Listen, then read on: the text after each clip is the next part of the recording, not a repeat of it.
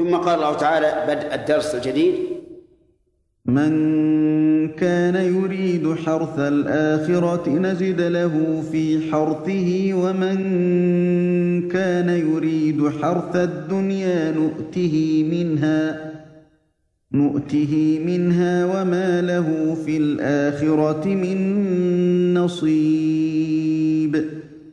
من كان يريد حرث الآخرة نزد له في حرثه. لا يخفى علينا جميعا من حيث الإعراب أن من هنا شرطية والدليل قوله نزد له في حرثه حيث جاء الجواب مجزوما.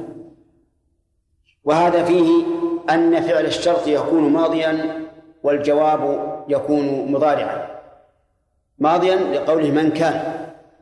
الجواب نزد له في حرف وكذلك بالعكس قد يكون فعل الشرط مضارعا والجواب ماضيا. مثل من يشكر الله زاده الله.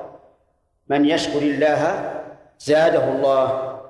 من كان يريد بعمله حرث الآخرة أي كسبها وهو الثواب نزد له في حرثه بالتضعيف فيه الحسنة إلى العشرة أو أكثر.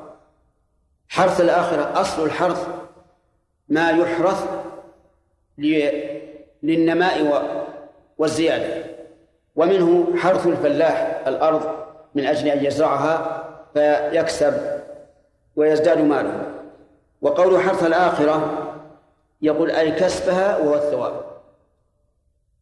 نزيد له في حرث. فسر المؤلف رحمه الله زيادة الحرث بزيادة الثواب.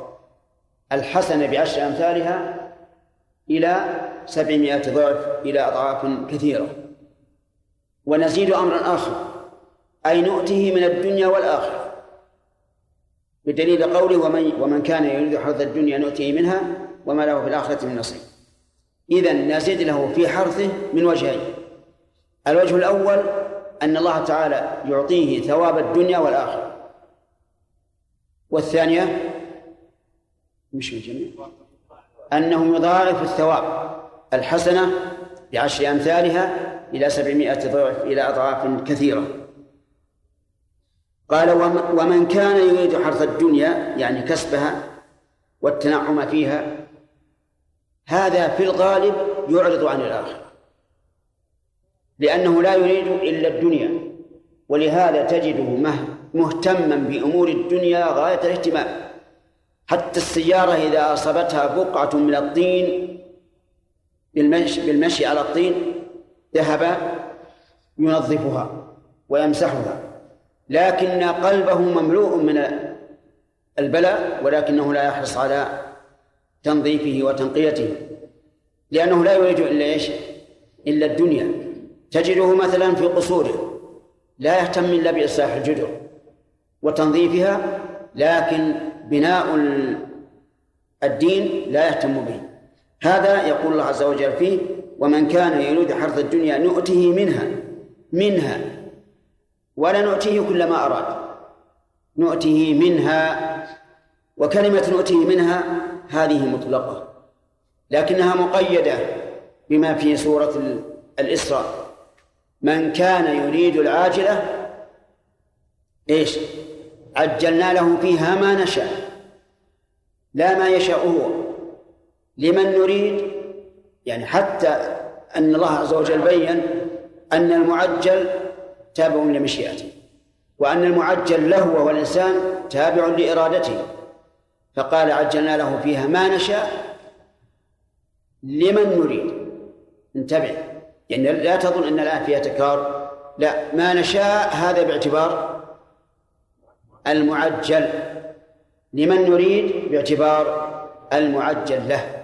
فلا كل أحد أراد يعجل له ولا كل أحد أراد شيئا يحصل له ما أراد لأن الأمر بيد الله سبحانه وتعالى.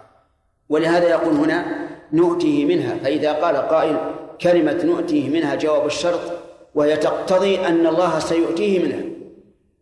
نقول هذا هذا المطلق؟ يا سام هذا المطلق إيش؟ مقيد بآية سورة الإسراء. من كان يريد العاجلة وهي الدنيا عجلنا له فيها ما نشاء لمن نريد. ثم جعلنا له جهنم يصلاها مذموما مدحورا نؤتيه منها فبلا تضعيف لما قسم له وما له في الآخرة من نصيب. نسأل الله العافية. في هذه الآية دليل على في هذه الآية حث على أن يريد الإنسان بعمله الآخرة. فإن قال قائل كيف يريد الآخرة بعمل الدنيا؟ ولنفرض الأكل والشرب. ذهب الإنسان إلى السوق ليشتري خبزة وإداما. كيف يريد الآخرة؟ نقول يمكن أن يريد الآخرة بذلك فيريد أولا امتثال أمر الله. لقوله تعالى كلوا واشربوا. ويريد ثانيا حفظ قوته وصحته. وهذا أمر مطلوب.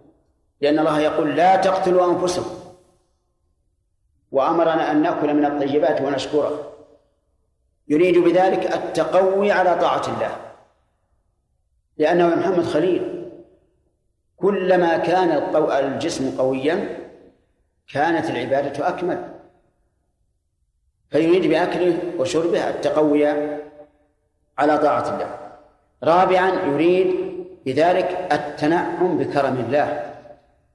التنعم بكرم الله. كيف ذلك؟ لأن الكريم يا إخواننا الكريم يحب أن يقبل كرمه. أليس كذلك؟ يعني لو أن رجلا جوادا كريما أهدى عليك هدية فهل يفرح إذا قبلتها ويغم إذا رددتها أو بالعكس؟ الأول. يسر إذا قبلتها ويغم إذا رددتها إن ربنا جل وعلا أكرم الأكرمين. فهو يحب من عباده أن يتبسطوا بنعمه ويتنعموا بها. إذن هذا إرادة حرث الآخرة بعمل الدنيا. أما عمل الآخرة المحض كالصلاة والصيام والحج وما أشبه ذلك فهذا أمره واضح. إذا السؤال الآن أعيده مرة أخرى. كيف يريد الإنسان حرث الآخرة بما هو من لأمر الدنيا؟ الجواب أن ذلك ممكن. ونضرب مثلا لهذا بإيش؟ بالأكل والشرب. ويتبين لنا أربع أربع إيرادات كل كلها يثاب عليه الإنسان. مع أنه لو تأمل المتأمل لوجد أكثر من هذا. طيب. و ومن فوائد الآية الكريمة التحذير من إرادة الدنيا فقط. لقوله ومن كان يريد حرث الدنيا إيش؟ نؤتيه منها. وما له في الآخرة من نصيب. ومن الفوائد أن من أراد حرث الدنيا فإنه لا يعطى كل ما أراد. بقوله نؤته منها. ومن أراد ومن أراد حرث الآخرة؟ يعطى كل مراد وزيادة. يعطى كل مراده وزيادة. ومنها الإشارة إلى أن الأعمال بالنيات. لقوله يريد. يريد ففيه إشارة إلى حسن النية. وأن الإنسان ينبغي له إحسان النية بل يجب عليه إحسانها. ومنها الرد على الجبرية. على الجبرية من أين من قوله يريد. لأن الجبرية يقولون إن الإنسان ما له إرادة. يقولون الإنسان ما له إرادة. سبحان الله. ما له إرادة؟ لا ما له إرادة. طبخ الطعام ليأكله. قال هذا بغير إرادة. حضر أدوات المنزل ليستعملها. قال هذا ما هو ما هو بإرادته ليس بإرادته. أفهمتم يا جماعة؟ ماذا تقولون في هذا الرأي؟ هذا رأي مخالف للفطر. مخالف لأدنى فطرة. حتى الصبي يعرف إذا أجبر وإذا فعل بالاختيار. قدم لأمير المؤمنين عمر بن الخطاب رضي الله عنه سارق فأمر بقطع يده. يقطع يده. تم شروط القطع. فقال مهلا يا أمير المؤمنين.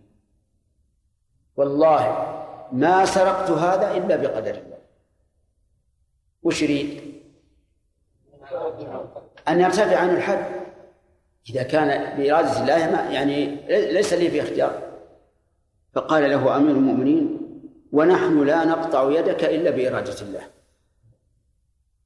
فبهت. ما يستطيع أن يقول شيئا. مع أن قطع أمير المؤمنين يده كان بإرادة الله الكونية والشرعية والسارق بإرادة الله الكونية فقط لأنه لم يؤذن له بالسرقة طيب إذن في الآية رد على من؟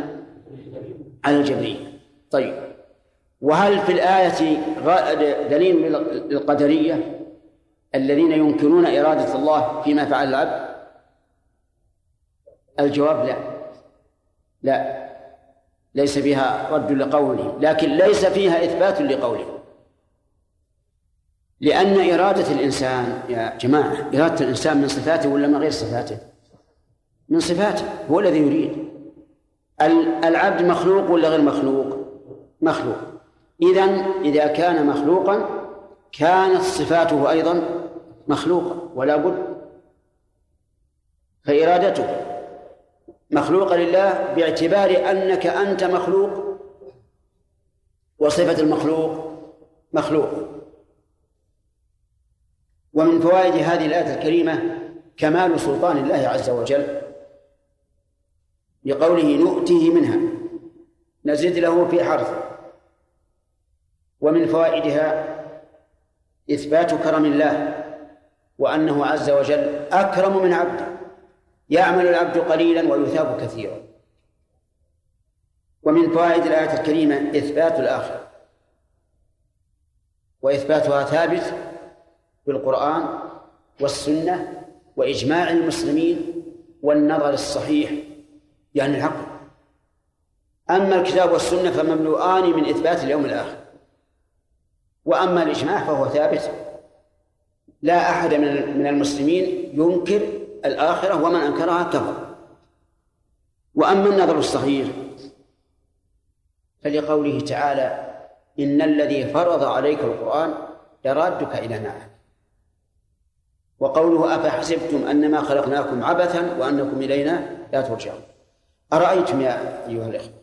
أرأيتم لو أن الله عز وجل خلق هذه الخليقة وأرسل الرسل وأنزل الكتب وشرع وفرض الجهاد وكان هذا يقتل هذا على دين الله ويسبي ماله ويسبي نساءه ويأخذ ماله يغنم ماله. ثم تكون المسألة عائدة إلى أن نكون رمما لا نبعث. ماذا يكون هذا العمل؟ نعم عبث. ينزه الله عنه. ولولا إيماننا باليوم الآخر لكان القوي منا يأكل الضعيف. لأنه لا يرجو حسابه. ولكن العقل يقتضي ويوجب الإيمان باليوم الآخر. ومن فوائد ومن فوائد هذه الآية الكريمة أن من أراد بعمله الدنيا فإنه لا نصيب له في الآخرة. ولكن هل نفي النصيب هنا نفي نفي كامل أو ليس له نصيب في الآخرة بهذا العمل الذي أراد به الدنيا؟ الثاني أو الأول؟ الثاني. لا شك. الثاني لا شك. اللهم إلا أن يكون هذا العمل والإرادة مما يخرج عن الدين فإنه لا نصيب له مطلقا. طيب هل مثلا آه، لو أراد الإنسان بدراسته أن ينال الإجازة يعني الشهادة هل يكون ممن أراد حرث الدنيا أو الآخرة؟ حسب ما في قلبه إن كان أراد بالشهادة أن يرتقي إلى منصب دنيوي فقد أراد الدنيا. وإن أراد بذلك أن يرتقي إلى منصب يتمكن به من نفع المسلمين بالتدريس أو بالتدبير فهذا أراد الآخرة لا شك.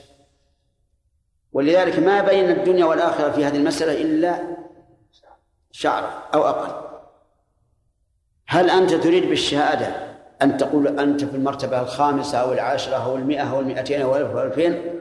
أو تريد بذلك أن تتبوأ مكانا تنفع به الناس؟ الأول خاسر والثاني رابح. لأننا مع الأسف الآن أصبحنا لا يقدر الإنسان إلا بما معه من البطاقة. العلم هو ورقة طلعها من مخباتك شوف شهادة دكتوراه رقم ألف. إذا أعطيته إياه خلاص. وش تبي؟ وين نوظفك؟ أي مكان تريد. لكن يجي رجل في العلم مثل شيخ الإسلام ابن تيمية يقول وظفني في مدرسة ابتدائية. وش يقول؟ عجيب يا جماعة بالواقع. ما مع الشهادة. ما مع الشهادة ما نوظف. يا رجل وظف جرب. قال ما في. فصار الآن ميزان ميزان علم الناس بهذه البطاقة. إذا كان الناس يعني نزلوا إلى هذا المستوى أنا أجاريه أجاريهم ونيتي عند الله معلومة. قصدي أريد أن أتبوأ مكان في الأمة. أكون مدرسا قاضيا. رئيسا لشيء يوجه الناس. والله أكبر.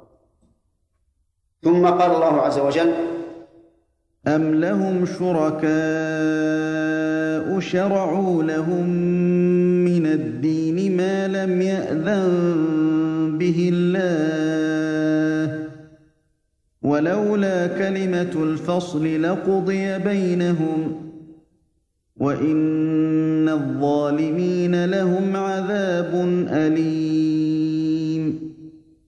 أم لهم شركاء؟ قال المفسر أم بمعنى بل. أشار بهذا إلى أن أم هنا منقطعة. وأم المنقطعة هي التي تأتي بمعنى بل وهمزة الاستفهام أي بل ألهم شركاء. أم لهم شركاء شرعوا لهم؟ قال المؤلف لهم لكفار مكة. والصواب أنها أعم من ذلك. يعني أن جميع المشركين لهم شركاء. جعلوهم مع الله عز وجل. يشرعون لهم من الدين ما لم يأذن به الله.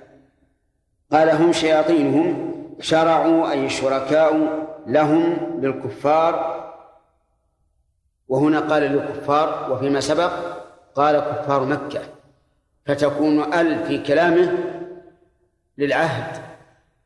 إيش؟ الذكر. من الدين الفاسد ما لم يأذن به الله كالشرك وإنكار البعث. وهذا الاستفهام هنا بمعنى الإنكار عليهم. أن يتخذوا هؤلاء شركاء يشرعون لهم من الدين ما لم يأذن به الله. وقوله ما لم يأذن به المراد بالإذن هنا الإذن الشرعي. لأن الإذن يكون قدريا ويكون شرعيا. فما يتعلق بالأمر والنهي شرعي وما يتعلق بالخلق والتكوين قدري. فقوله تعالى من ذا الذي يشفع عنده إلا بإذنه يراد به الإذن الشرعي أو القدري. يحتمل هذا وهذا. إلا بإذنه أي بأن يأذن قدرا بأن يشفع أو يأذن شرعا. وقوله تعالى وما هم بضارين به من أحد إلا بإذن الله. أي الإذنين؟ القدري. لأن الله تعالى لا يأذن شرعا بأن يضر السحرة أحدا. وهنا شرعوا لهم من الدين ما لم يأذن به الله أي ما لم يأذن به شرعا. أما قدرا فقد أذن به لأنه وقع. وكل شيء يقع فإنه مأذون فيه قدرا لأنه لا يمكن أن يقع في ملك الله عز وجل ما لم يأذن به قدرا. ومن ذلك أي من شرعهم ما لم يأذن به الله تحليل ما حرم الله أو تحريم ما أحل الله. ولهذا جعل الله سبحانه وتعالى هؤلاء الذين يحللون ما حرم ويحرمون ما أحل جعلهم أربابا. كما في قوله تعالى اتخذوا أحبارهم ورهبانهم أربابا من دون الله. قال عدي بن حاتم للرسول صلى الله عليه وعلى آله وسلم إنا لسنا نعبدهم. قال أليس يحلون ما حرم الله فتحلونه ويحرمون ما أحل الله فتحرمونه قال بلى. قال فتلك عبادته يعني طاعتهم. ولولا كلمة الفصل أي القضاء السابق بأن الجزاء في يوم القيامة لقضي بينهم وبين المؤمنين بالتعذيب لهم في الدنيا وإن الظالمين الكافرين لهم عذاب أليم مؤلم. لولا كلمة الفصل لقضي بينهم. لولا هذه يقول النحويون إنها حرف امتناع لوجود.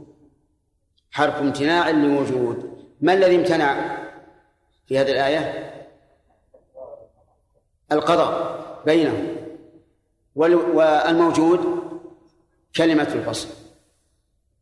واعلم أن لولا حرف امتناع لوجود ولما حرف وجود لوجود ولو حرف امتناع لامتناع فاقتسمت هذه الأدوات الثلاث اقتسمت المعاني الثلاثة.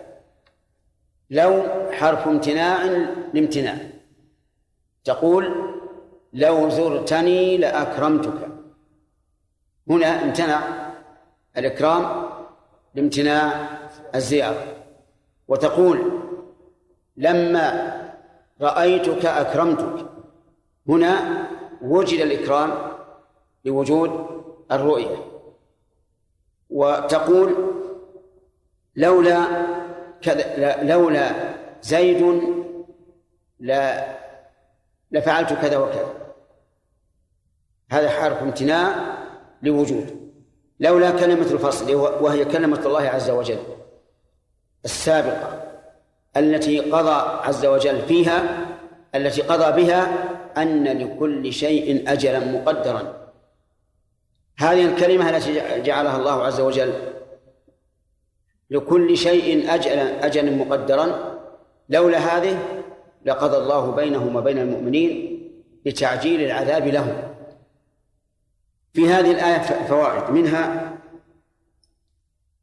أن من أطاع الزعماء والكبار في تحريم شيء أحله الله أو تحليل شيء حرمه الله أو إيجاب شيء لم يجبه الله فإنه قد اتخذهم شركاء.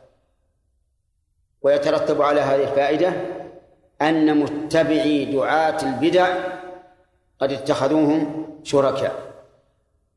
ومن فوائد هذه الآية الكريمة أن الأمور المشروعة لا بد أن يكون فيها إذن من الله. يعني التي يفعلها الإنسان تدينا. لا بد أن يكون فيها إذن من الله عز وجل. لأن لأن الله تعالى أنكر على هؤلاء الذين اتخذوا شركاء شرعوا لهم من الدين ما لم يأذن به الله.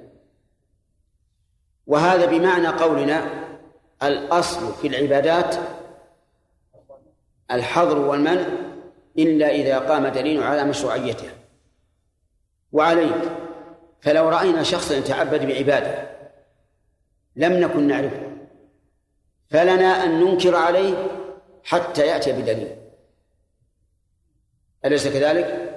لأن الدين متلقى من عند الله عز وجل ومن فوائد الآية الكريمة أن ما سوى الأمور الدينية فإنه خاضع للأمور العادية أو للأحوال العادية لقوله شرعوا لهم إيش؟ من الدين وعلى هذا لو شرعوا قوانين ونظما لا دخل لا علاقة لها في الدين فإن ذلك جائز. ولا تعد موافقة هذه النظم شركا. أفهمتم؟ فكيف إذا كانت هذه النظم تؤيد بالقواعد العامة وهي جلب المصالح ودفع المفاسد. ومن فوائد هذه الآية الرد على أولئك القوم الجهل. الذين ينكرون كل نظام تسنه الحكومات بقطع النظر عن كونه امرا دينيا أو أمرا دنيويا وبقطع النظر عن كونه موافقا للشرع أم غير موافق للشرع. لأن بعض الناس مثلا يقول أنا لا لا أتقيد بأنظمة المرور لأنها ما في دليل. وربما يقول هذه بدعة. فيقال له أولا الأمور الدنيوية نعم الأصل فيها الحلم. ولا يبدع من أتى بها خارجا عن العادة لكن ينظر هل هي حلال أو حرام. ثانيا أن النصوص تدل على وجوب طاعة ولاة الأمر.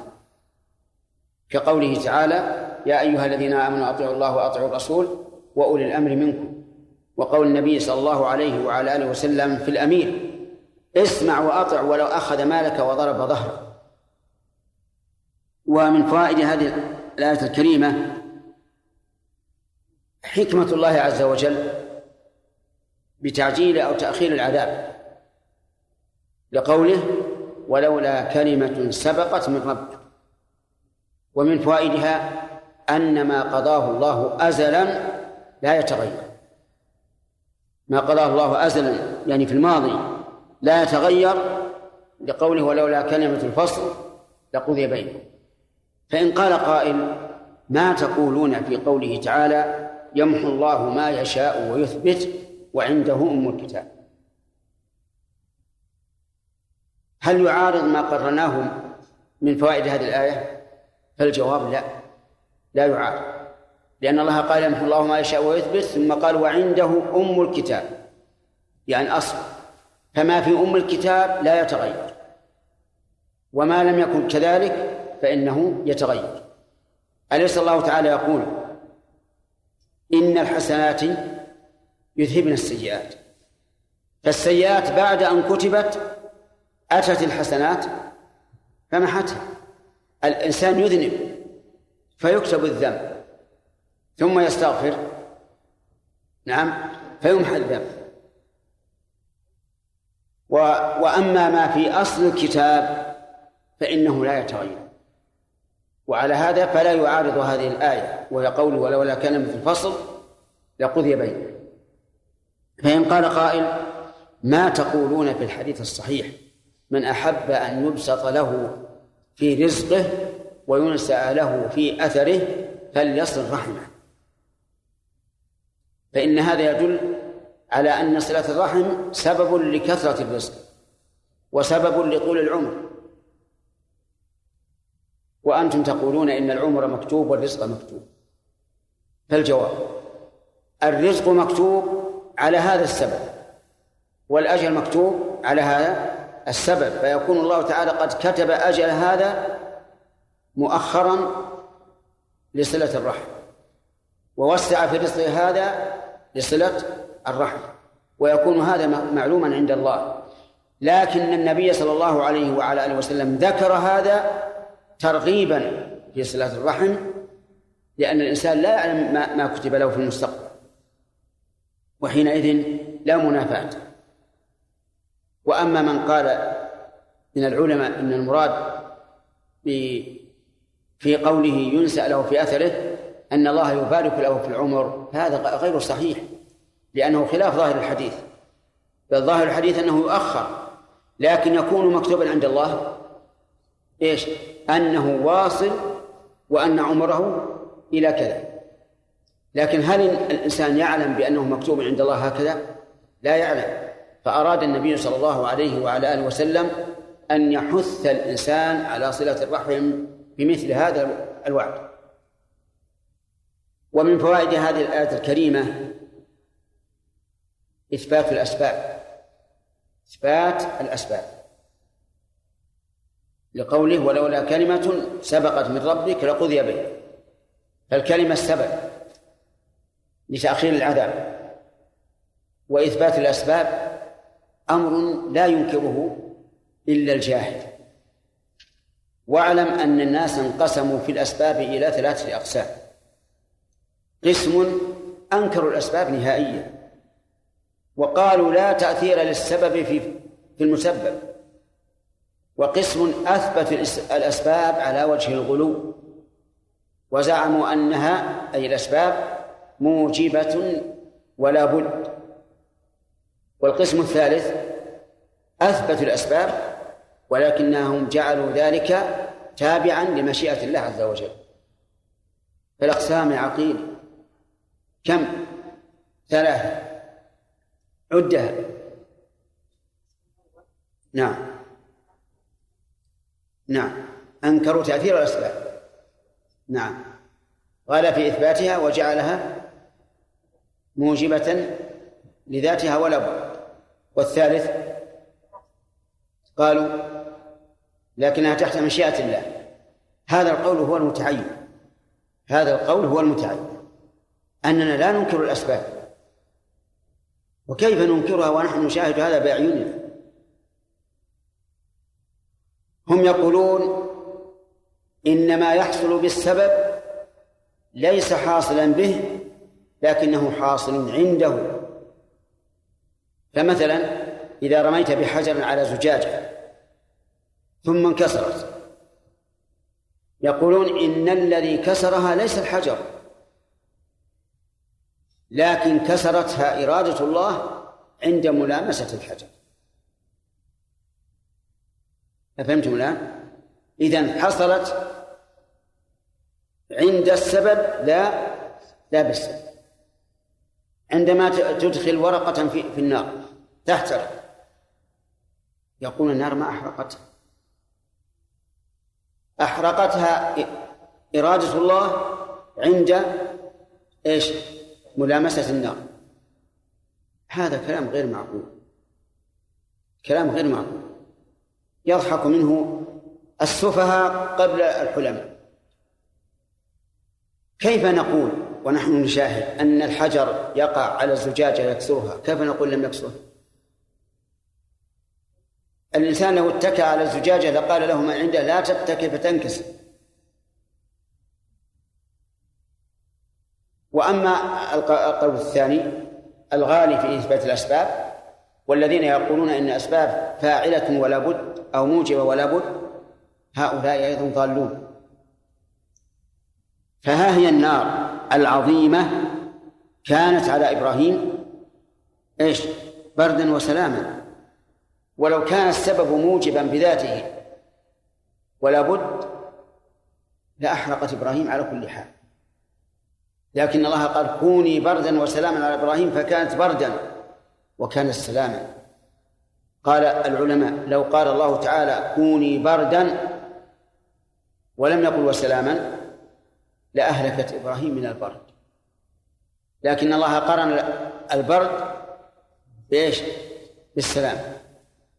طيب إذن الآية التي معنا فيها إثبات الأسباب بقوله ولولا كلمة سبقت لقض. ومن فوائد هذه هذه الآية الكريمة الوعيد الشديد للظالمين بقوله لهم عذاب أليم. طيب ومن فوائدها اللغوية أن أليم تأتي بمعنى مؤلم. يعني فعيل بمعنى مفعل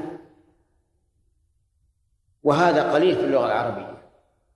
أكثر ما يأتي أليم في اللغة العربية بمعنى آلم أي بمعنى فاعل. هذا هو الأكثر. لكن قد يأتي فعيل بمعنى مفعل كما في هذه الآية. وكما في قول الشاعر أمن ريحانة الداعي السميع. يؤرقني وأصحابي هجوع. أمن ريحانة الداعي السميع السميع بمعنى إيش؟ المسمع. يقولها في معشوقته الداعي المسمع يؤرقني وأصحابي هجوع. ثم قال الله عز وجل أم يقولون افترى على الله كذبا فإن يشأ الله يختم على قلبك ويمحو الله الباطل ويحق الحق بكلماته. إنه عليم بذات الصدور. أعوذ بالله من الشيطان الرجيم. قال الله تبارك وتعالى أن يقولون افترى على الله كذبا؟ أم هنا قال المفسر بل يعني أن أم بمعنى بل. ويسمونها منقطعة. لأن أم تكون متصلة وتكون منقطعة. إذا صارت بمعنى بل فهي منقطعة لأنها تشبه الإضراب عما سبق. وإذا كانت بمعنى أو فهي فهي متصلة. مثل أن أقول أتريد كتابا أم ساعة؟ هذه إيش؟ جيبوا جماعة متصلة لأنها بمعنى أو ولا يستغني أحد الطرفين فيها عن الآخر. وإذا قلت أم يقولون افتراه لا تجد فيه مقابل فهي منقطعة بمعنى بل. يقولون أي الكفار من مشركي قريش وغيرهم افترى على الله كذبا أي اختلق على الله كذبا وذلك بقوله إن القرآن كلام الله. فقالوا إن القرآن ليس كلام الله وإن محمدا كاذب ولكنه ساحر كاهن مجنون وما أشبه ذلك من الكلمات التي يرمون بها رسول الله صلى الله عليه وسلم. قال الله تعالى فإن يشاء الله يختم على قلبك ويمحو الله الباطل ويحق الحق. فإن يشاء الله يختم على قلبك. مفعول يشاء محذوف. ويقدر بما يدل عليه السياق. أي فإن يشاء الله أن تفتري عليه كذبا. وهذا شيء محال. يختم على قلبك. قال المؤلف يربط. والصواب أن الختم هنا بمعنى الطبع. يعني إن إن افتريت على الله كذبا طبع الله على قلبك. ويمحو الله الباطل الذي افتريته. لو قدر أنك افتريت ويحق الحق بكلماته.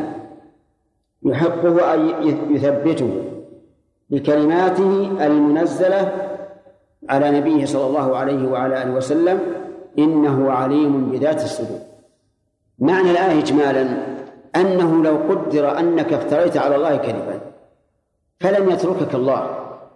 لا بد أن يبين الحق. فيختم على قلبك يطبع عليه.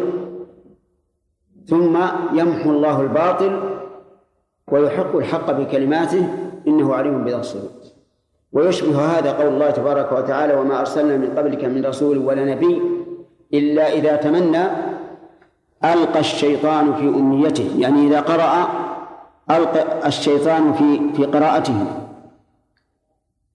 فينسخ الله ما يلقي الشيطان ويحكم الله آياته والله عليم حكيم وقول فإن يشاء هل يلزم من هذا الشرط الوقوع؟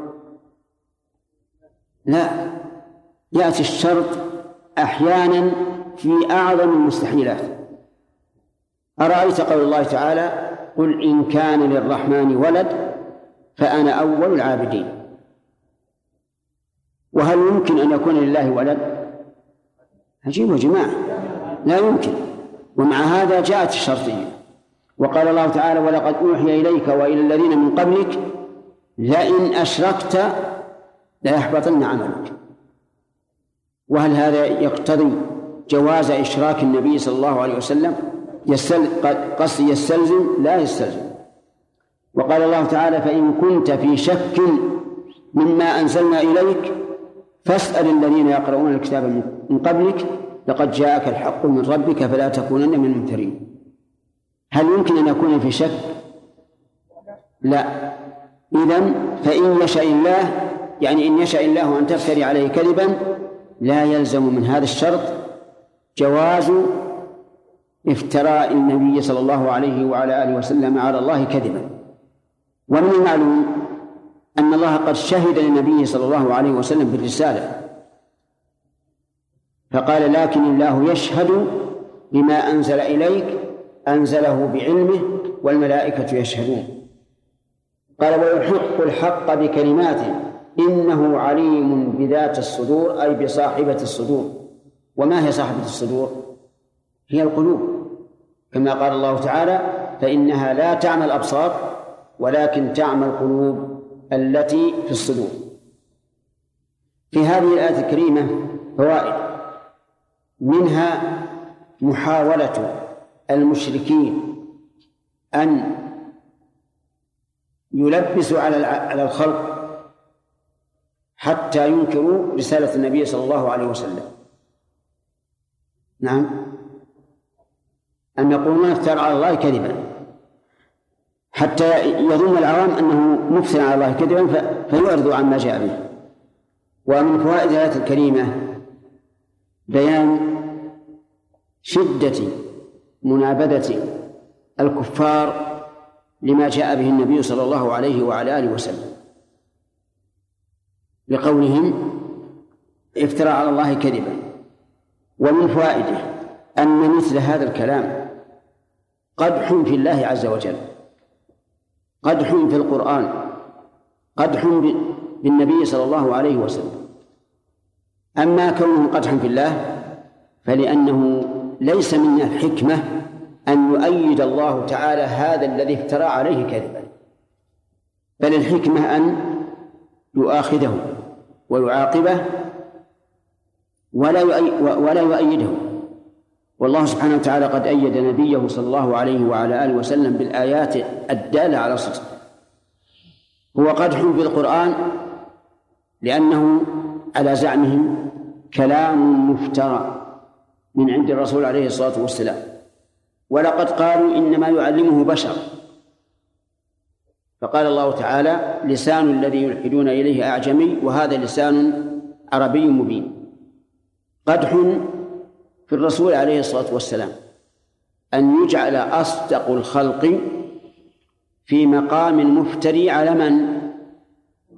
على الله والافتراء على الله أشد من الافتراء على غيره ولهذا قال عز وجل ومن أظلم ممن افترى على الله كذبا ومن فوائد الآية إثبات المشيئة لله عز وجل من أين تؤخذ يعني؟ طيب. من قوله فإن يشاء الله يختم. وهل مشيئة الله مجردة عن الحكمة أو لا يشاء شيئا إلا الحكمة الثاني لقول الله تعالى وما تشاءون إلا أن يشاء الله إن الله كان عليما حكيما. فبين أنه عز وجل له المشيئة التامة وأرجف ذلك بقوله إن الله كان عليما حكيما ليتبين أن مشيئة الله سبحانه وتعالى ليست ليست مجرد مشيئة عبثا ولكن لحكمة. ومن فوائد هذه الآية الكريمة أن النبي صلى الله عليه وسلم مربوب مربوب لله يفعل به ما شاء. من أين تؤخذ؟ فإن يشاء الله يختم على قلبه. نعم. من فوائد هذه الآية الكريمة أن القلب محل الإدراك والعقل والتصرف. لقوله يختم على قلبك فدل هذا على أن مدار التصرف كله على القلب. ومن فوائد الآية الكريمة أن الطبع على القلب عقوبة سواء كان طبعا على العلم أو طبعا على القصد والإرادة فإنه عقوبة بلا شك. ولهذا كان من دعاء النبي صلى الله عليه وسلم اللهم مقلب القلوب ثبت قلوبنا على طاعتك. اللهم مصرف القلوب صرف قلوبنا إلى طاعتك. فالإنسان يجب أن لا يعتمد على ما في قلبه من اليقين فإن هذا ربما يزول. بل عليه أن يسأل الله دائما التثبيت. يؤخذ من قوله فإن يشاء الله إيش؟ يختم على قلبك من فوائد الآية الكريمة حسن أدلة القرآن الكريم. حيث استدل بأمر واضح على ما زعمه هؤلاء وهو أنه لو شاء الله أن يفتري الرسول صلى الله عليه وعلى آله وسلم على الله كذبا لختم على قلبه وأنساه ما عنده.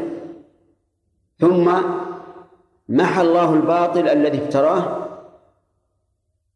ثم أحق الحق بكلماته. ومن فوائد هذه الآية الكريمة أن الله تعالى لا يقر على باطل. ها؟ يمحو الله الباطل فلا يمكن أن يقر الله تعالى على باطل ويتفرع على هذه الفائدة فائدة عظيمة وهي ما فعل في عهد النبي صلى الله عليه وعلى آله وسلم. ولم نعلم أن النبي صلى الله عليه وعلى آله وسلم اطلع عليه. فهل نحكم بجوازه لأن الله اطلع عليه وسكت عنه؟ أو لا نحكم به حتى نعلم أن النبي صلى الله عليه وسلم علمه؟ الأول. الأول لأن الله لا يقر على باطل. والوحي ما دام ما زال ينزل.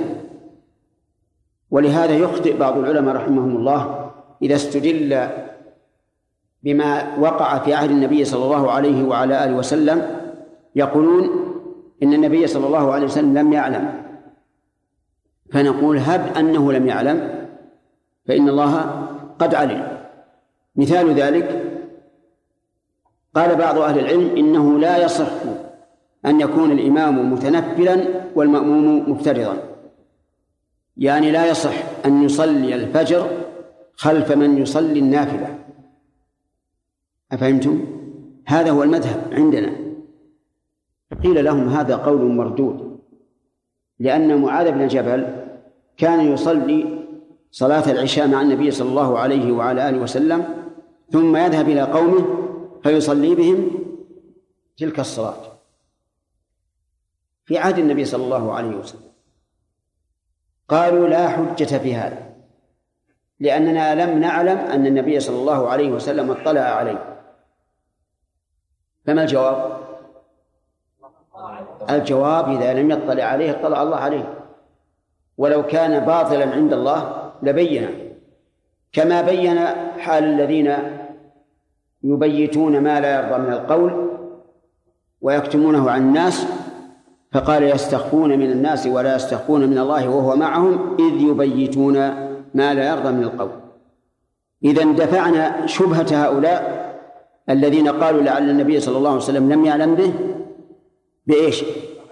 بأن الله علمه ولو كان باطلا لم يقره على أننا نقول يبعد أن النبي صلى الله عليه وعلى آله وسلم لم يعلم به ومعاذ قد شكي إلى الرسول صلى الله عليه وسلم بأنه يطيل في الصلاة. لكن نريد أن نتنزل مع الخصم ونقول هب أن الرسول لم يعلم به فإن الله قد علم به. ومن فوائد الآية الكريمة أنه لا يمكن أن يمكن الله تبارك وتعالى لأحد كافر تمكينا مطلقا. من أين نأخذها؟ من يعرف؟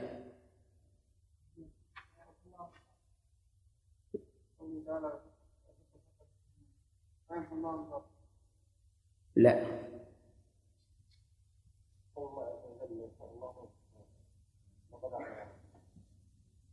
من كيسك هذه الآية لا أي نعم. فإن شيء لا يختم على قلبك فلا يمكنك من الباطل. وقولنا التمكين المطلق خرج به ما لو مكن الله تعالى للكافر على وجه لا يستقر. كما حصل في غزوة أحد فإن المشركين هزموا المسلمين لكنه ليس هزما مستقرا بل هو من حكمة الله عز وجل أن يمكن للكفار حتى يتشجعوا على حرب المسلمين ثم يقضي المسلمون عليه. من فوائد هذه الآية الكريمة أن الله سبحانه وتعالى إذا محى الباطل جعل مكانه الحق لقوله ويمحو الله الباطل وإيش؟ ويحق الحق. ومن فوائد الآية الكريمة إثبات الكلمات لله. لقوله بكلماته. والله سبحانه وتعالى متكلم بكلام حقيقي بحروف وأصوات مسموعة ومحاورة بينه وبين من شاء من خلقه. وهذا مذهب السلف الصالح. وعليه جرت المحنة العظيمة على أئمة المسلمين من أمراء الجور والظلم وعلماء السوء حيث ابتدعت الجهمية والمعتزلة القول بأن الله لا يتكلم وإنما يخلق كلاما فقالوا إن إن الله عز وجل لا يتكلم لكن يخلق كلاما. وكلامه مخلوق.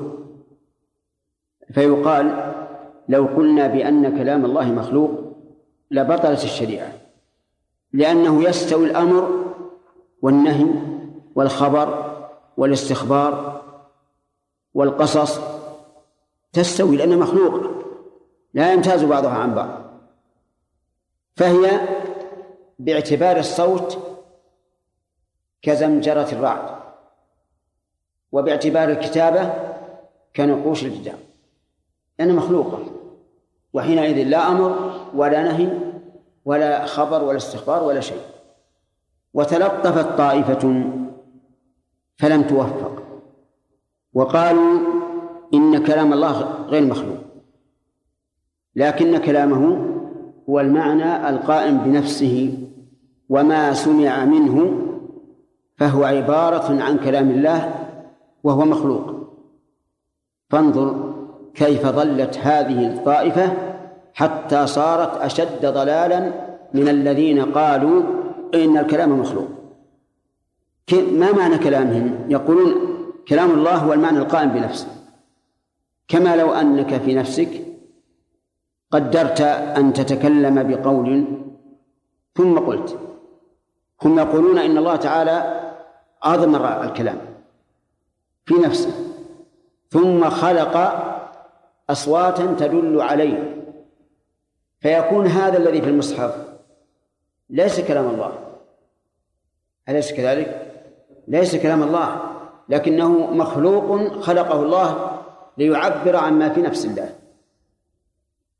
المعتزلة يقولون الذي في المصاحف كلام الله مخلوق. والأشاعرة يقولون ليس كلام الله وهو مخلوق. فأيهما أقرب إلى الصواب؟ المعتزلة أقرب. وهؤلاء يزعمون أنهم العقلاء عن الأشاعرة وأنهم حاولوا الجمع بين المنقول والمعقول ولكنهم أفسدوا المنقول والمعقول. فنحن نقول إن الله يتكلم بكلام مسموع وبحروف متتالية والله يفعل ما يشاء. إنما أمره إذا أراد شيئا أن يقول له كن فيكون. ومن فوائدها عموم علم الله عز وجل وبطون علم الله. أنه علم عميق يصل إلى أخفى شيء. من أين؟ إنه عليم بذات الصدور ومن فوائدها الفائدة المسلكية المهمة. وهي أن الإنسان إذا علم بأن الله تعالى عليم بما في قلبه فإنه سوف يمسك عن كل إرادة سيئة ويقدم على كل إرادة حسنة ومنها أنه يجب على العبد أن يصحح ما في قلبه لأن المدار عليه. قال الله تبارك وتعالى أفلا يعلم إذا بعثر ما في القبور وحصل ما في الصدور؟ وأعلم يا أخي أن الحكم في الدنيا على الظاهر والحكم في الآخرة على الباطن. فهل تحسن ظاهرك ليحكم عليك في الدنيا بما يقتضيه هذا الظاهر أو تحسن باطنك ليحكم لك يوم القيامة بما يقتضيه هذا الباطن؟ أيهما؟ الثاني. ولهذا لا تغتر بكثرة الركوع والسجود وبكاء العين وما أشبه ذلك بل انظر إلى ما في القلب. وإن كانت هذه الأعمال التي ذكرتها علامة على صلاح القلب لكن ثبت الإيمان في القلب. عليك بإصلاح القلب قبل كل شيء. اغرس في قلبك محبة الله ورسوله. اغرس في قلبك محبة الشريعة وإن ثقلت عليك. كما قال تعالى كتب عليكم القتال وهو كره لكم وعسى أن تكرهوا شيئا وهو خير لكم وعسى أن تحبوا شيئا وهو شر لكم والله يعلم وأنتم لا تعلمون. اغرس في قلبك محبة المؤمنين. لا تكره أي مؤمن وإن أساء إليك. إن أساء إليك المؤمن فاكره إساءته. أما هو شخصيا لا تكرهه اغرس في قلبك الولاية لكل مسلم والعداوة لكل كافر. وهلم جرا. المهم أن تعتني بصلاح قلبك لأنه هو الذي عليه مدار الحساب يوم القيامة. قال الله تعالى إنه على رجعه لقادر يوم تبلى السرائر أي تختبر السرائر. اللهم أصلح ظواهرنا وبواطننا يا رب العالمين. ومن فوائد الآية الكريمة أن المدار على القلوب وأنها في الصدور. القلوب في الصدور وبها العقل. قال الله تعالى أفلم يسيروا في الأرض فتكون لهم قلوب يعقلون بها. فإنها لا تعمى الأبصار ولكن تعمى القلوب التي في الصدور. وعلى هذا فيجب علينا أن نؤمن بأن العقل في القلب لأن الآية في هذا صحيحة أو ظاهرة. وأما قول بعضهم إن العقل في الدماغ فضعيف مقابل بقول العالم الخالق عز وجل. ولكن الدماغ لا شك أنه إذا اختل اختل تصرف الإنسان. وأصل العقل في القلب بلا شك. قال الإمام أحمد رحمه الله العقل في القلب وله اتصال بالدماغ. ونروي عن شيخنا رحمه الله عبد الرحمن أن أحد المعتزلة حكم عليه بالقتل على حين اختلاف بين الناس في العقل أهو في الدماغ أم في القلب. فقال لهم إذا قتلتموني فأبين رأسي. ثم إن كان العقل في قلبي حركت يدي أو قال أصبعي. وإن كان في الدماغ راح مع الدماغ. ففعلوا. فلما قتلوه حرك العضو الذي قال لهم على الوجه الذي قال لهم. وهذا دليل حسي. إن ثبتت القصة دليل حسي على أن العقل في القلب لأنه حرك عضوه إما أصبعه أو يده على الوجه الذي ذكر له. وهذا يدل على أنه استحضر في قلبه بعد أن بان رأسه. استحضر في قلبه ما وعدهم به وأداه كما وعدهم فإن ثبتت هذه القصة فهي دليل حسي وإن لم تثبت فعندنا دليل سمعي وهو ما هو السمع يا جماعة؟ الدليل السمعي عند العلماء هو الذي ثبت بالكتاب والسنة. ثم قال الله تبارك وتعالى وهو الذي يقبل التوبة عن عباده ويعفو عن السيئات ويعلم ما تفعلون. ويستجيب الذين آمنوا وعملوا الصالحات ويزيدهم من فضله. والكافرون لهم عذاب شديد. وهو الذي يقبل التوبة عن عباده ويعفو عن السيئات ويعلم ما تفعلون. قال وهو الذي يقبل التوبة.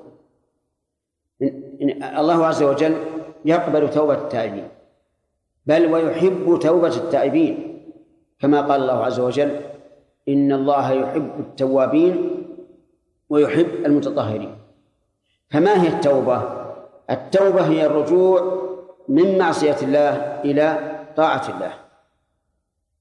وتقع كلية وجزئية. كلية بأن يتوب الإنسان من كل ذنب ومنها توبة الكافر.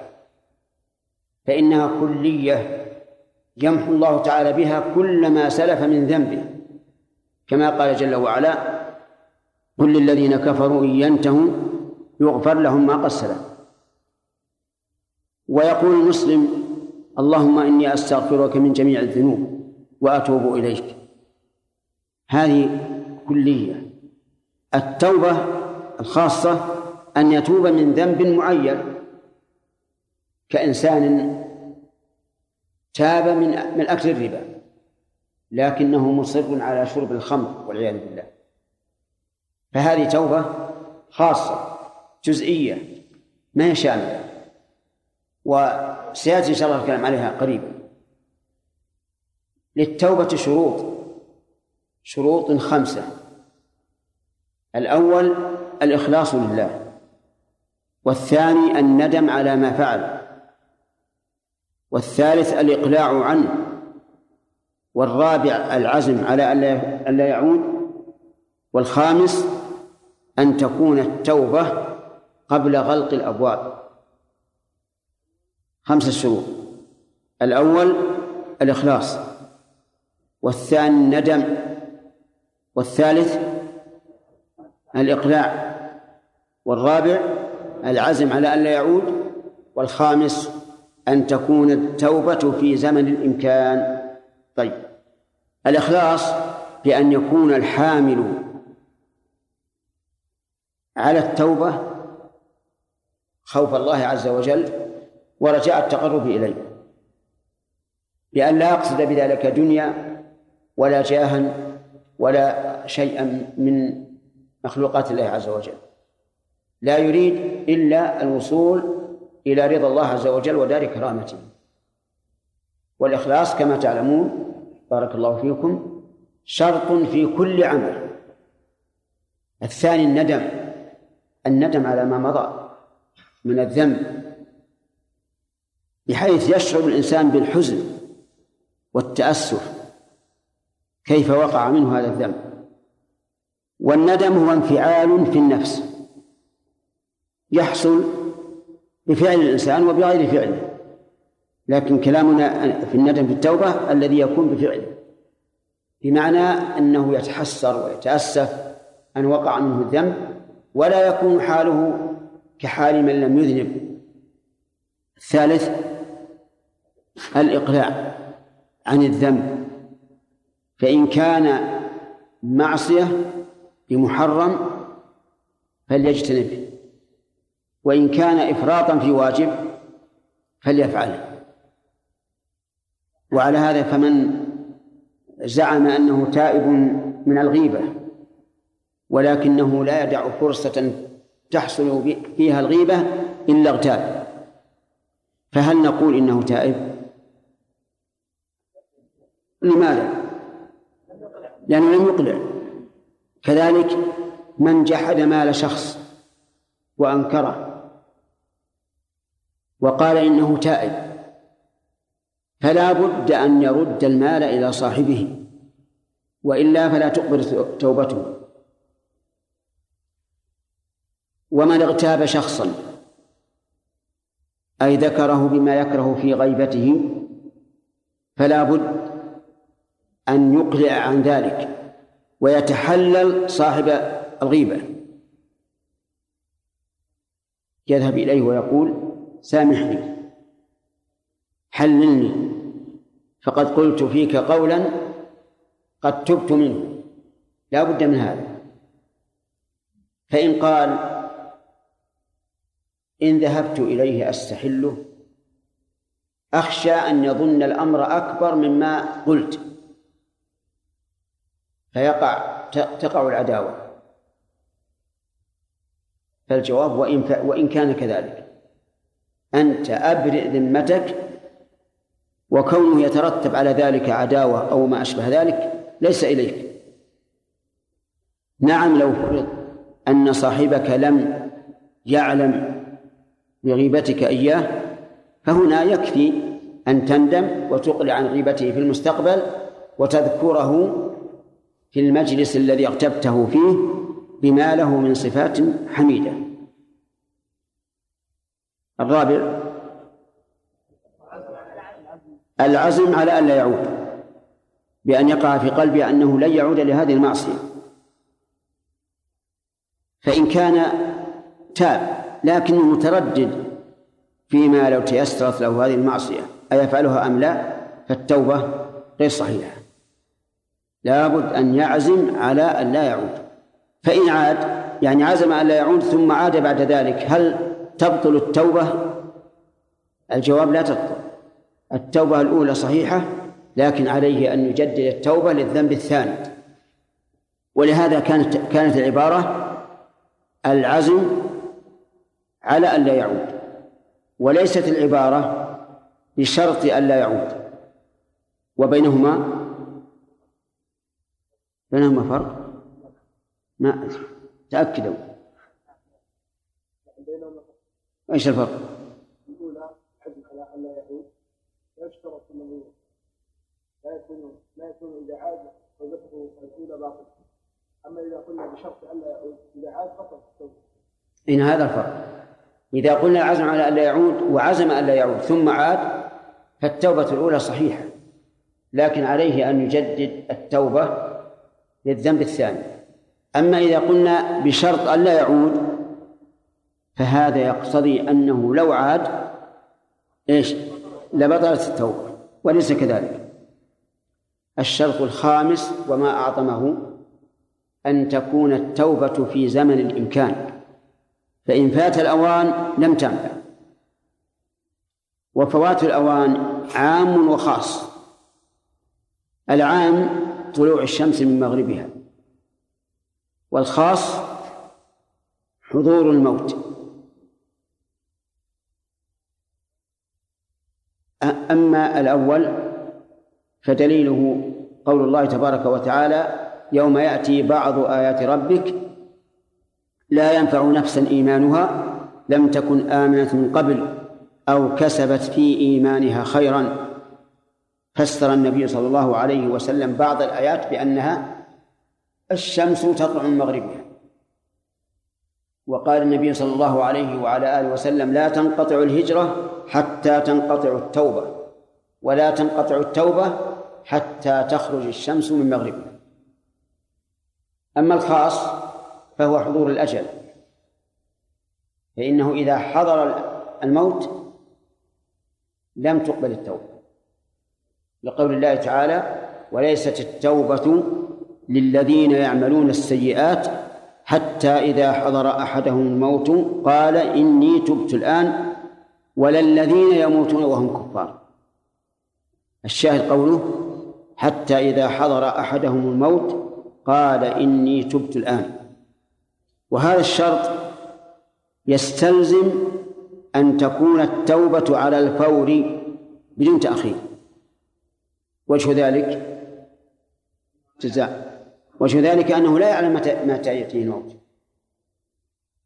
فقد يموت بغتة على فراشه أو على كرسيه أو وهو ساجد أو راكع وحينئذ يتبين أن التوبة واجبة على الفور. فاستدرك أيها العبد استدرك نفسك إن كان في أمر بينك وبين الله أو بينك وبين الخلق لأنك لا تدري متى يأتي الموت متى يأتي الموت. الخلاصة شروط قبول التوبة خمسة. شروط قبول التوبة خمسة. نعدها أولا الإخلاص لله عز وجل. ثانيا الندم على الذنب. ثالثا الإقلاع في الحال. رابعا العزم على ألا يعود. خامسا أن تكون التوبة في زمن الإمكان. نسأل الله لنا ولكم التوبة. قال الله تبارك وتعالى وهو الذي يقبل التوبة عن عباده. قال المؤلف منهم فصرف معنى عن إلى معنى من. وهذا مبني على ما سبق من أن حروف الحروف حروف المعاني تتناوب أي ينوب بعضها عن بعض. ولكن إبقاء اللفظ على ظاهره أولى. ويكون يقبل التوبة عن عباده مضمنا معنى يعفو عنه. فيقبل التوبة عن عباده أن يقبلها ويعفو عنهم. ونجعل عن على إيش؟ على بابها. ويكون قوله ويعفو عن السيئات كالتوكيد لما سبق. يقبل التوبة عن عباده ويعفو عن السيئات المتاب عنها. والعفو مأخوذ من قولهم عفى الأثر إذا أخفته الرياح وهو التجاوز عن العقوبة بالذنوب والسيئات جمع سيئة وهي كل ما يسوء الإنسان فعله أو وقوعه. والمراد بالسيئات هنا يعني تفسير لها على حسب اللفظ والمراد بها هنا مخالفة الشرع. فكل ما خالف الشرع فهو سيئة سواء كان بترك واجب أو فعل محرم. ويعلم ما تفعلون يقول بالياء والتاء. يعني ما تفعلون وما يفعلون. أما على قراءة ما يفعلون فهي مطابقة للضمائر السابقة. ويعلم ما يفعلون أي ما يفعله العباد. وأما على قراءة التاء فهي من باب الالتفات عن الغيبة إلى الخطاب. وأسلوب الالتفات أسلوب بلاغي. ويقصد به تنبيه المخاطب على ما سيلقى إليه. وذلك لأن الكلام إذا كان على وتيرة واحدة فإن الإنسان ينسجم معه وربما يغفل عنه.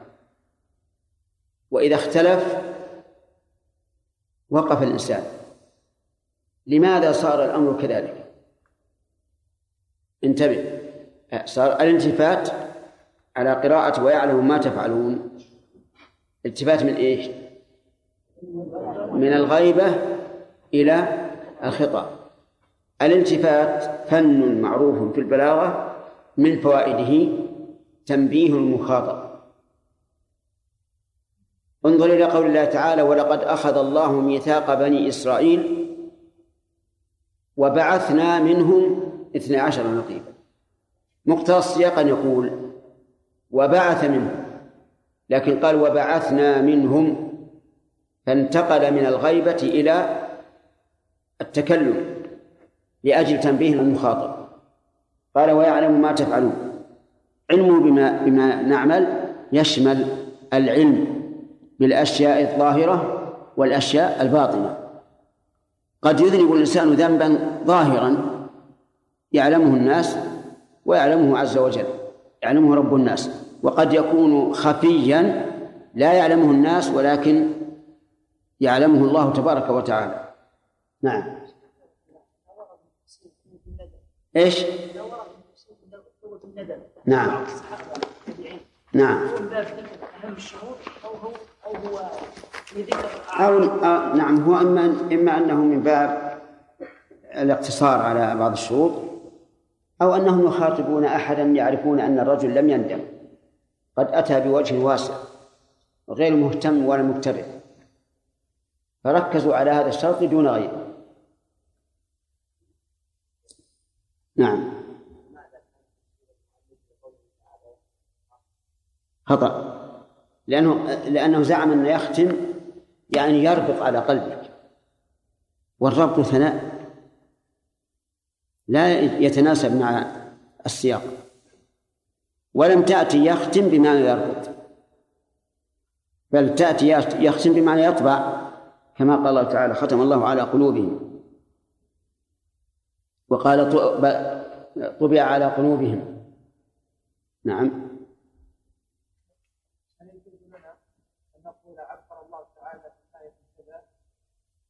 أي نعم. يجوز. لأن التعبير بمعنى الكلام. ووصف الأفعال واسع. بالنسبة لأفعال الله عز وجل واسع مو من جنس الأسماء. كل ما يصح أن ينسب لله فهو فعبر به. نعم.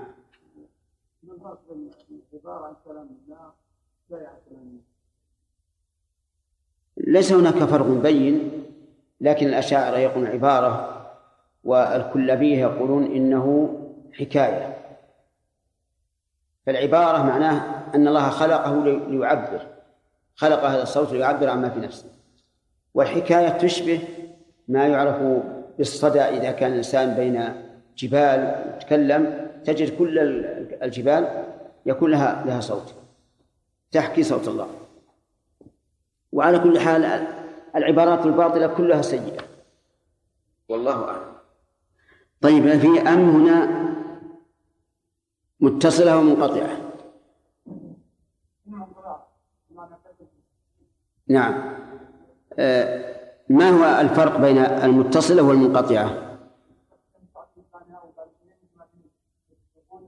هل ما هي؟ ما هي ما هي. نعم. نعم. تمام. يعني بمعنى أو. طيب. ولا بد شيء آخر أنه لا بد فيها من ذكر شيئين متقابلين.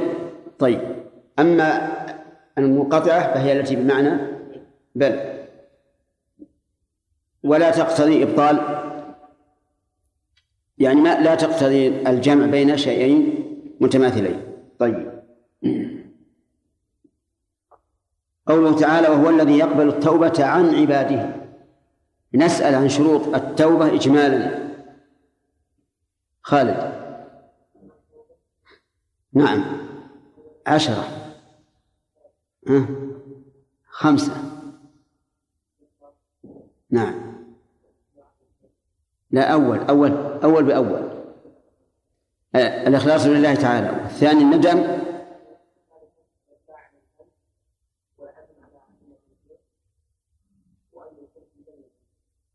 أحسنت. خمس خمسة شروط.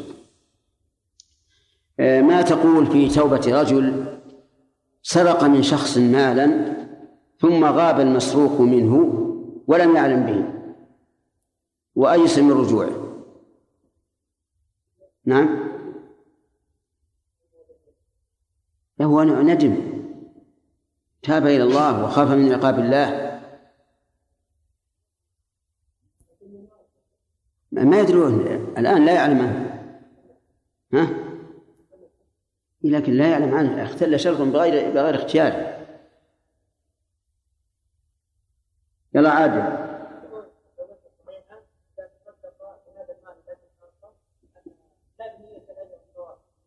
آه يعني معناه لا تتم توبته إلا إذا أخرج هذا المسروق عن ملكه فتصدق به. تمام؟ طيب. إذا كان المسروق منه كافرا كيف يتصدق به عنه وهو لا يقبل؟ لا تنفعه الصدقة. نية الصدقة يكون للكافر ولكن نية التبرع من هذا المال. ما يخالف. وش يدفع على أي أساس؟ نية التصدق له يأخذ أجر. بمعلوم هذا شرط سواء مسلم أو كافر. لكن هذا لم أذكره لكم. لهذا يجعل في بيت المال. لأن بيت المال بيت لكل مال مجهول صاحبه صاحبه طيب. ثم قال عز وجل وهو الذي يقبل التوبة عن عباده ويعفو عن السيئات. من فوائد هذه الآية الكريمة رحمة الله تعالى بعباده حيث حثهم على التوبة. وجهه في قوله تعالى وهو الذي يقبل التوبة عن عباده. فإن هذا ليس مجرد خبر أن الله يقبل بل هو حث من الله عز وجل أن نتوب إلى الله. اللهم وفقنا للتوبة يا رب العالمين. نظير ذلك أن أقول من زارني أعطيته مئة درهم. معنى هذا؟ حث الناس على الزيارة. كل إنسان سوف يقبل على الزيارة. وهو الذي يقبل التوبة عن عباده حث للناس بلا شك على التوبة إلى الله عز وجل. ومن فوائد الآية الكريمة بيان كرم الرب عز وجل حيث يقبل التوبة عن عباده مهما كان الذنب. واقرأ قول الله تعالى قل يا عبادي الذين أسرفوا على أنفسهم لا تقنطوا من رحمة الله إن الله يغفر الذنوب جميعا إنه هو الغفور الرحيم. التوبة من الكفر مقبولة أو غير مقبولة؟ مقبولة. والإسلام يهدم ما قبله مهما عظم. حتى من سب الله أو رسوله ثم أسلم تقبل توبته. لعموم الأدلة. وقد قال الله تعالى قل للذين كفروا إن ينتهوا يعني عن كفرهم يغفر لهم ما قد سلف. ما قد سلف منين؟ وإن عظمت وإن عظمت. لقوله ما قد سلف وما اسم موصول يفيد العموم. حتى لو قتل هذا الكافر ألف رجل مؤمن ثم ثم أسلم تاب الله عليه. ولذلك إذا أسلم الكفار وقد أتلفوا أموال المسلمين في الحرب هل يضمنون أموال المسلمين؟ لا يضمنون. أموال المسلمين لأن الإسلام يهدم ما قبله. ومن فوائد الآية الكريمة الإشارة إلى لطف الله تبارك وتعالى حيث قال عن عباده يعني كأنه والله أعلم لما كانوا عبيدا له عاملهم بالرفق والعفو والتوبة. ومن فوائد الآية الكريمة أن الله إذا تاب على العبد عفى عن سيئاته مهما عظمت لقوله ويعفو عن السيئات.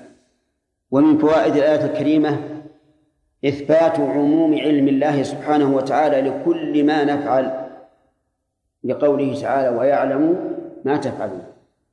يتفرع على هذه هذه الفائدة التحذير من المخالفة. وجه ذلك سؤال. إي نعم. إي أنت. نعم. ويعلم ما تفعلون. يعني فاحذروا أن تفعلوا شيئا يغضبه فإنه عالم